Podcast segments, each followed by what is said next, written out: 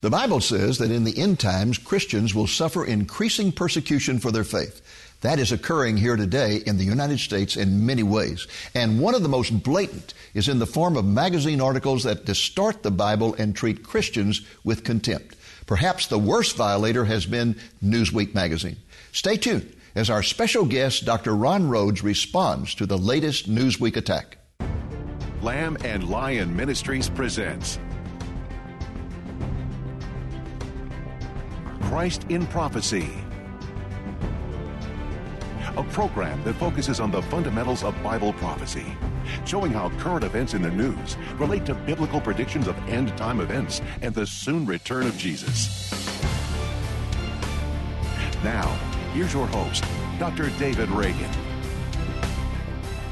Greetings in the name of Jesus, our blessed hope, and welcome to Christ in Prophecy. Once again this week, our special guest is Dr. Ron Rhodes, uh, the founder and director of a ministry in Frisco, Texas called Reasoning from the Scriptures. Dr. Rhodes is the author of more than 70 books, most of which are in the field of apologetics or the defense of the faith.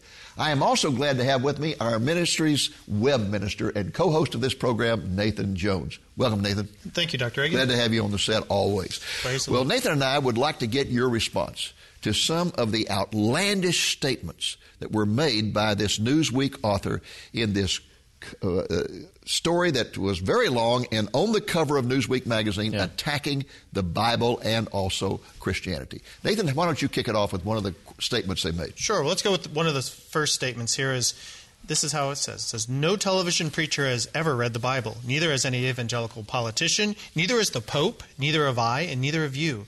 At best, we've all read a bad translation, a translation of translations of hand copied copies of copies of copies of copies, and on and on. So we, you've never read the Bible? You know what? The first thing that comes to my mind when I hear those words is Dan Brown novels. Yeah. I'm not kidding. It's not, you know, the Da Vinci Code is a book that had these same kind of arguments. I think he got his arguments out there. I think he did. The only problem is, I think that the Newsweek article is worse fiction than the Dan Brown book. Yeah. uh, you know, the thing is, th- this article makes it sound like there was a translation of a translation of a translation of a translation and so on and so forth, almost as if it started in Hebrew and got translated into Aramaic, then into Greek, then into Latin, then into, you know, whatever other language that transpired. That is completely false what happened was is that the uh, New Testament was translated from Greek manuscripts. The Old Testament was translated from Hebrew manuscripts. Mm-hmm. Now, here's something really cool to think about. We've got over 25,000 manuscripts of the New Testament. 25,000, and many of them date very, very early. For example, we've got Vaticanus and Sinaiticus, which both date to the fourth century. We've got the um, uh, Chester Beatty papyri, which goes back to the second and third century. We even got one manuscript that goes back to 120 AD, which is one generation separated from the four Gospels. Mm-hmm. Now, what that means is accuracy. Yes, and, and, there's more manuscript evidence than there is for any ancient writing. Well, that's right. You know, consider Plato. Plato predated Christ by a couple of hundred years. The earliest manuscript we have from him is 1,300 years later, and our total number of manuscripts is seven. Well, it's like now, Homer, who wrote the Iliad and the Odyssey. Don't the copies we have like 700 years or so after? Yeah. We don't even know and, if Homer really wrote it then. And, and with the New Testament, we've got 25,000 that go back very, very far, very close wow. to New Testament times. And here's something else to think about, guys. Even if by some freak accident we lost all 25,000 of those manuscripts, did you know that we could reproduce the entire New Testament except for 11 verses in the writings of the church fathers because there's over there's 36,000 quotations of the church fathers of the New Testament. Wow. So all but 11 verses we could reconstruct accurately if we lost all those 25,000 manuscripts. Now the good news is we haven't lost those manuscripts. Praise We've got the 25,000 manuscripts plus the writings of the church fathers. Let me tell you, this article doesn't know anything. It doesn't know its end from its beginning because you can trust your Bible based upon the real evidence.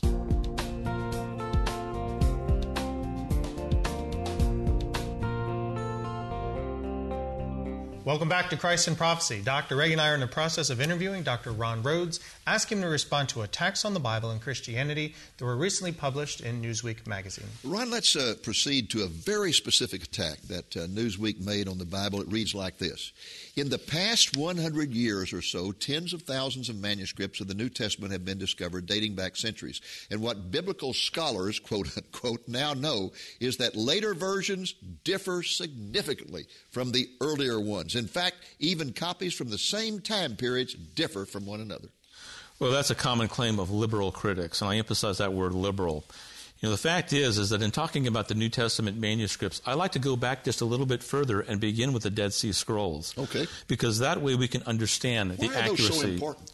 Well, you know, those scrolls were discovered back in 1947, and one of the really cool things about that is that we came up with two different Isaiah manuscripts that were dated at 125 BC. Now, what's cool about that is that the previous earliest manuscript that we had of Isaiah was 895 AD. Wow. That means they're separated by a thousand years. Yeah.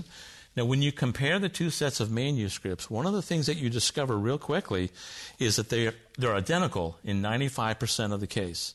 And the 5% variation is mainly misspellings. Not a single doctrine is affected. And that means accuracy. That's a thousand year span, and yet you've got that kind of incredible accuracy. Now, that brings me to the New Testament. Now, there are differences in individual New Testament manuscripts, and they're called variants. But you see, the thing is, even the critical scholars, people like Bart Ehrman, who's attacking the New Testament, even they will admit that 99.9% of these have no consequence at all, that mainly it's misspellings. Or occasionally a word might get reversed. It might say Christ Jesus instead of Jesus Christ, as an example. But in no way does it ever affect a single doctrine. Now, I want to illustrate to you the accuracy of understanding what the original documents of the Bible came up, you know, actually said. And I'm going to do an exercise with you if I could.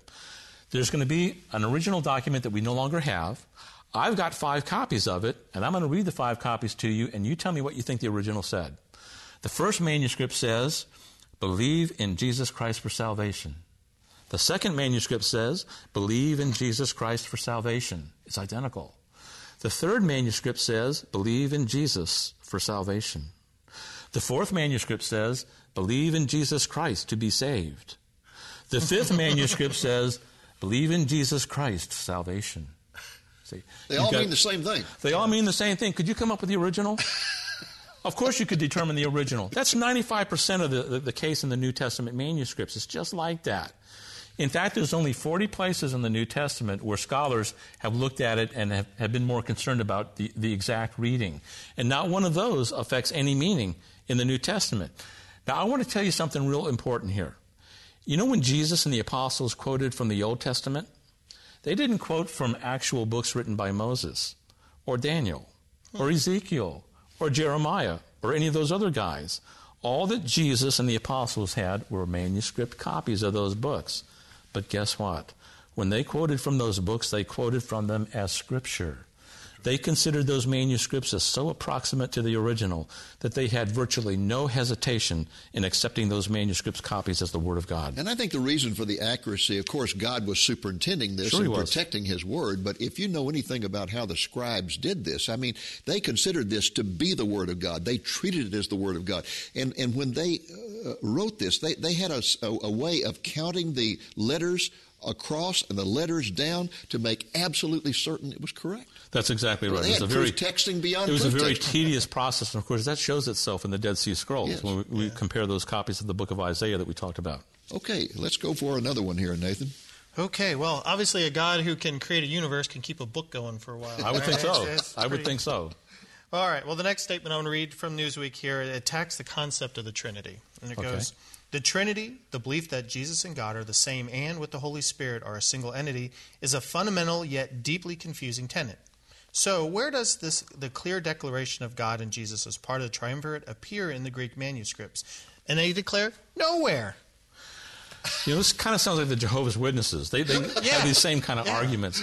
So, so, so far we've seen he's got stuff from Dan Brown. Now we're seeing he's getting stuff from the Jehovah's Witnesses. Anything but the But Bible, right? Anything from the Bible. That's mm-hmm. right.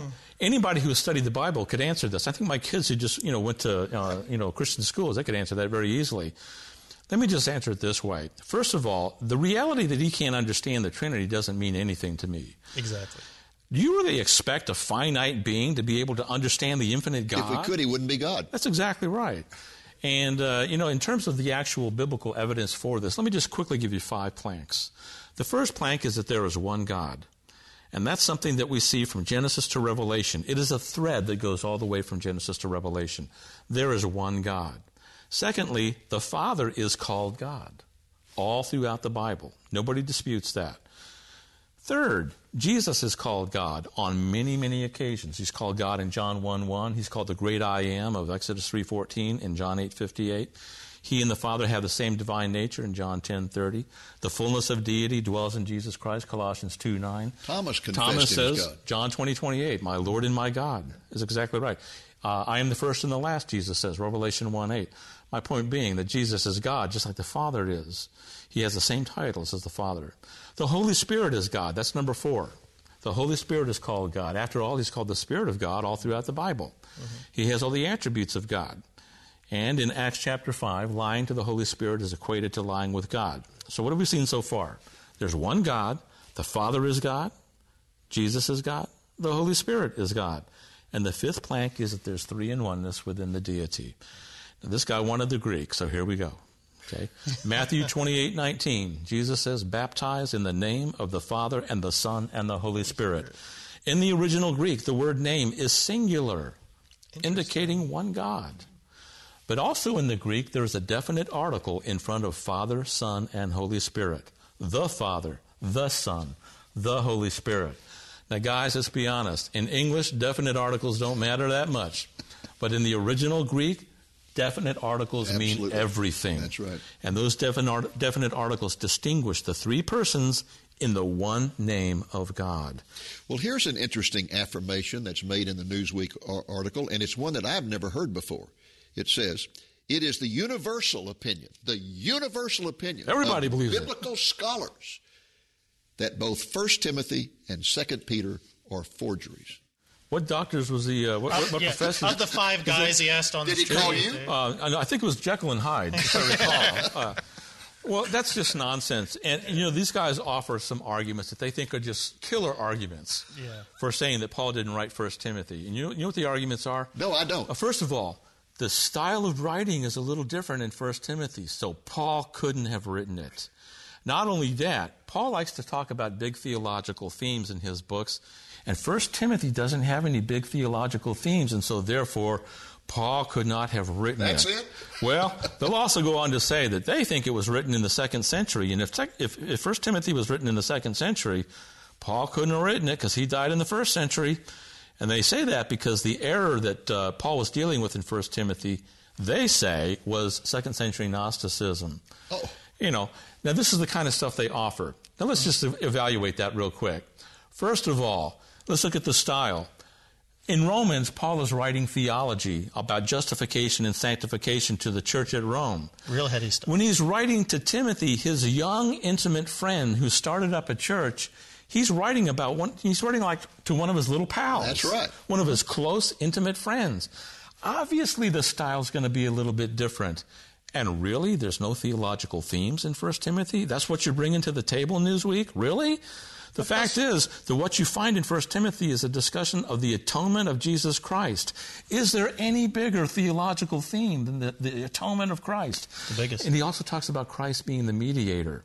And by the way, 1 Timothy is not dealing with uh, second century Gnosticism. It's dealing with first century Jewish legalism. So these guys got it wrong from beginning to end. What about 2 Peter? Well, in 2 Peter, this is another one of those comical things where they're just not reading the text very carefully. The reason they say that 2 Peter does not uh, give any evidence of being written by Peter is because the style is completely different from 1 Peter. If you look at it, it's got different words and different style than 2 Peter. They're, they're just different. Have they even read 1 Peter? If you read 1 Peter and you come to chapter 5, verse 12, what does Peter say there? Peter says, This letter has actually been written down for me by my scribe, Silvanus. Mm-hmm. He, was a, he was a stylist, he was an expert in Greek linguistics that wrote this down for Peter, and then Peter checked it over to make sure it was exactly right, and then it went out to the churches. Now, in 2 Peter, Peter didn't use a stylus. He wrote it by himself, and he's a little more sloppy than the guy who wrote it first. Fisherman, right? Yeah. But both of them came from Peter. But my point to you is that these arguments are ridiculous when they try to argue. But see, the, the sad thing is, is that most Christians are too illiterate to, to even know this stuff. And so there's a lot of Christians who will believe the lies that are set forth in this article.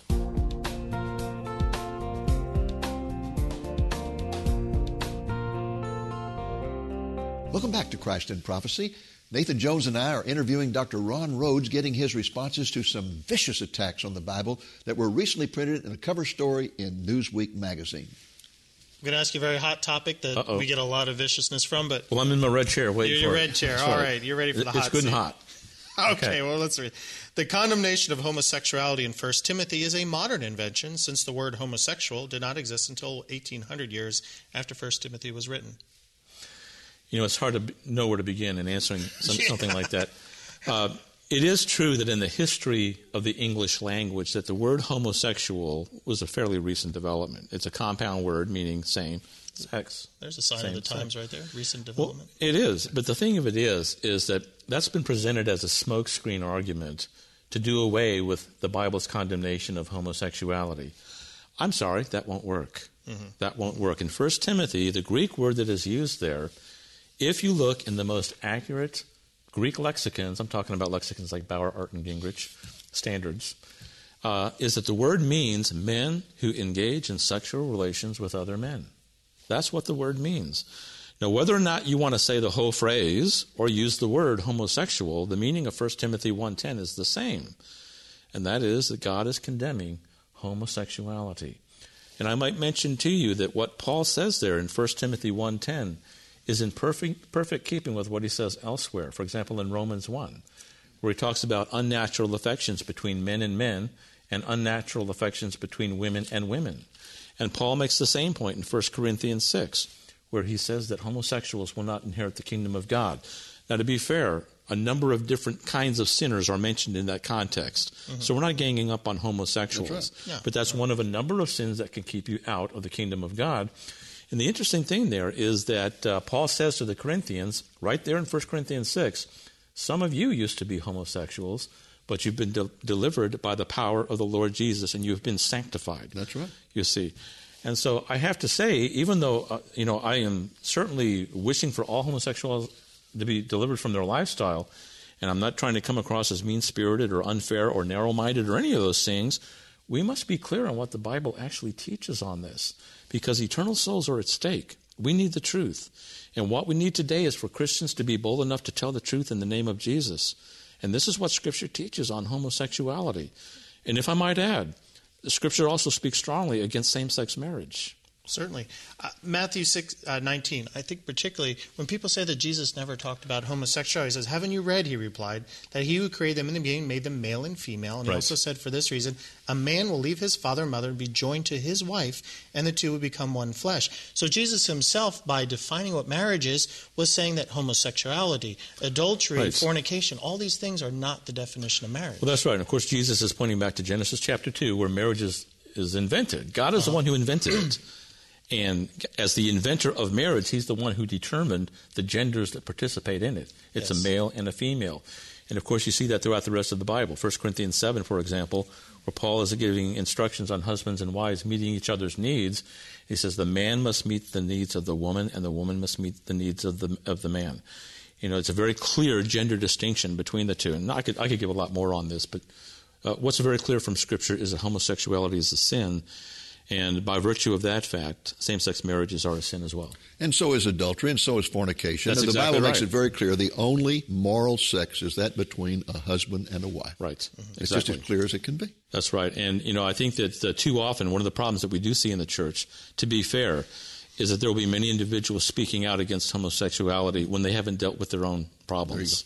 Well, you know, I, I saw an interview on Fox News not long ago uh, where Robert Jeffress, the pastor of First Baptist Church in Dallas, was confronting a homosexual advocate. And uh, the homosexual turned to him and said, You know, the way you're talking, you make it sound like a heterosexual re- relationship is superior to a homosexual relationship. He said, That's exactly right. He said, Well, I don't think that. Uh, prove it. He said, Oh, I can prove it very simply. You wouldn't exist if there wasn't a heterosexual uh, That's so, if you're, yeah. you know, if your parents weren't married. Right. I mean, it's that's just as point. simple as it can be. It's a good point. Okay, I uh, wanted to uh, uh, give uh, bring up another point that's made in this. Uh, from the beginning of this article to the end of this article, there is a constant, unrelenting attack on what is called inerrancy.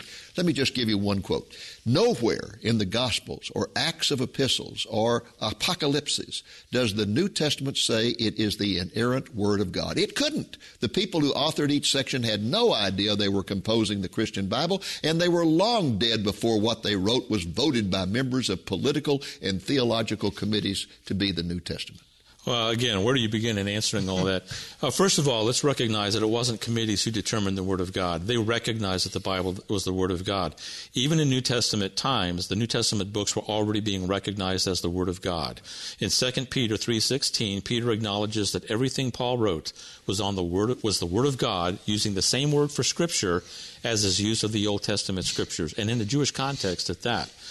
And we also find out that uh, you know um, in uh, uh, First uh, Timothy five eighteen, uh, we find a reference to Luke's gospel as well as the book of Deuteronomy, and they're both collectively called Scripture. Even in his lifetime, people recognized Paul was writing Scripture. That's right. That's why Paul had his uh, works read in a number of churches because they were Scripture. Now, the doctrine of inerrancy grows out of the doctrine of inspiration. What does that mean, the word inerrancy? It means without error. Okay. It is there, there is no mistakes, there is no error in the original documents penned by the original writers of Scripture. Now we need to be careful about this, day because some evangelicals have t- have tried to redefine inerrancy. They've tried to redefine it to mean that the Bible is inerrant, inerrant in the sense that there's no intentional deceits. Now, wait a minute. Based on that definition, everything you've ever written is inerrant, and everything I've ever written is inerrant. Oh, come on. Yeah. That's not what the Bible means. If it's the Word of God, it has to be inerrant. How can right. God make an error? That's exactly right. And that, that really gets back to the doctrine of, of uh, inspiration because the word inspired doesn't mean inspiring to read like Shakespeare. it means that the scriptures are breathed out by God.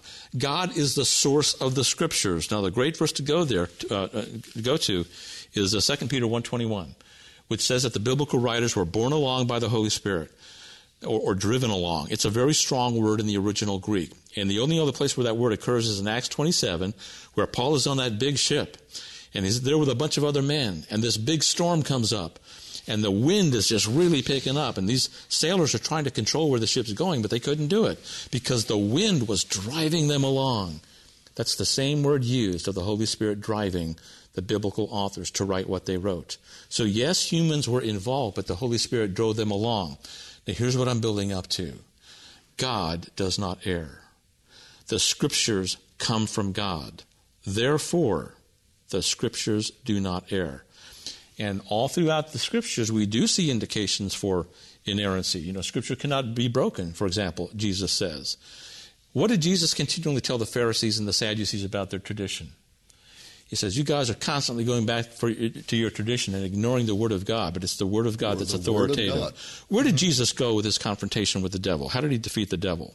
Scripture. It was Scripture, Matthew 4, verses 1 through 11. On and on we could go, but you see, what we see in the New Testament is that the Scriptures speak with the voice of God, with the authority of God, and the Scriptures have the authority of God because they came from God, you see. And so uh, these guys that talk about contradictions and so forth haven't really studied the issue. Now, I want to tell you something. The Bible may have apparent contradictions, especially in the four Gospels. They may have apparent contradictions, but not genuine contradictions. It's truer to say that the Gospels have differences. Now, listen to me on this. If all four Gospels were identical, what would the critics say? One guy wrote them all. They're copying from each other. Same way, if a person, if you've got five witnesses saying exactly the same That's thing in a right. courtroom, They're going to say you know collusion. they've been rehearsed. Collusion, collusion. I'm glad that we've got four gospels that have different details, Sure. but they don't contradict.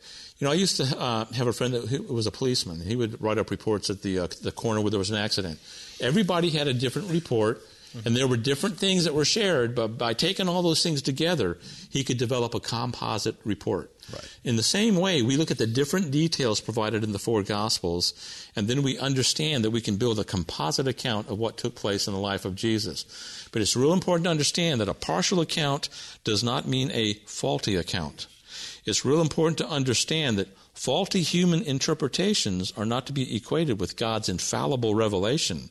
Human interpretations can conflict, but God's revelation does not conflict. If someone were to ask you what you consider to be the greatest evidence that the Bible really is the Word of God, what would you say? Biblical prophecy, without a hesitation. This, not, this, yeah, Amen, brother. this had Without such a beat. powerful impact on me when I was a, a, a youngster. I was a teenager, and at the time I was involved in show business, of all things, working in Hollywood. And I, I came up to, I, I was backstage working with Shirley Boone one day. This is Pat Boone's wife. And they were talking about prophecy. I never heard of this stuff before. I never heard about the second coming or the rapture or the tribulation. Long story short, biblical prophecy proved to me that the Bible really is the Word of God because only God knows the beginning from the end. And what other book in the world contains fulfilled prophecy? I mean, Well, that's there's right. hundreds of prophecies Uh, fulfilled. when you look at the uh, Old Testament prophecies of the coming, and see, this is what got my attention. When I saw that all those prophecies had been fulfilled literally to the crossing of the T and the dotting of the I in the New Testament. I mean, nobody can do that. and No we're not just talking about messianic prophecies. There's Yeah. pro- prophecies about individuals, cities, towns, Oh, nations, absolutely. empires. Absolutely, sure. And so what I did was I said, you know, since this is from God, you know, I'm going to turn my life over to the Lord. I'm dumping Hollywood and I'm going to seminary. I don't know. For some reason, I just have this difficult difficulty imagining you in Hollywood. Holding a guitar, no less. imagine 30 years ago, you know, imagine me as a teenager, you know. The, the fact is, is that God did a radical work in my life. And you know, it's really good news because if God can change me, God can change anybody.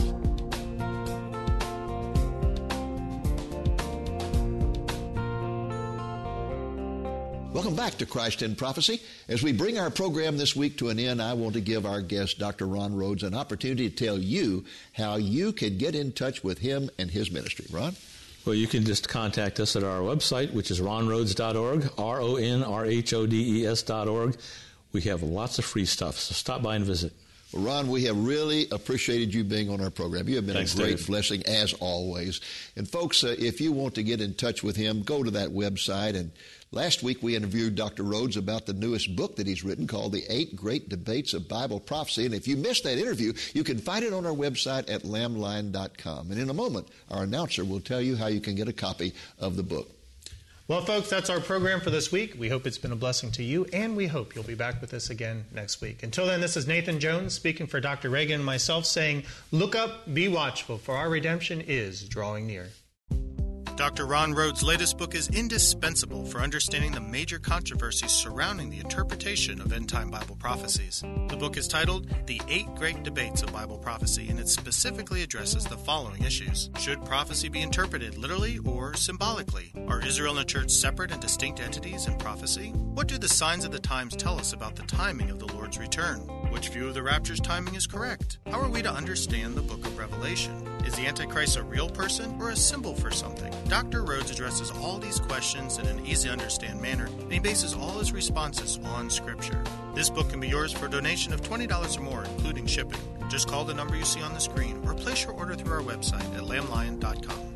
Another book that can help you understand Bible prophecy is Dr. Reagan's comprehensive survey titled God's Plan for the Ages. The book runs over 400 pages about every aspect of prophecy, and each chapter stands on its own. So you can scan the table of contents, find a topic you're interested in, and turn to that chapter and start reading. This book can also be yours for a gift of $20 or more, including shipping. Or you can place your order through our website at lamblion.com. Thank you for joining us on today's Christ in Prophecy, a presentation of Lamb and Lion Ministries, a non denominational ministry dedicated to teaching the fundamentals of biblical prophecy and proclaiming the soon return of Jesus.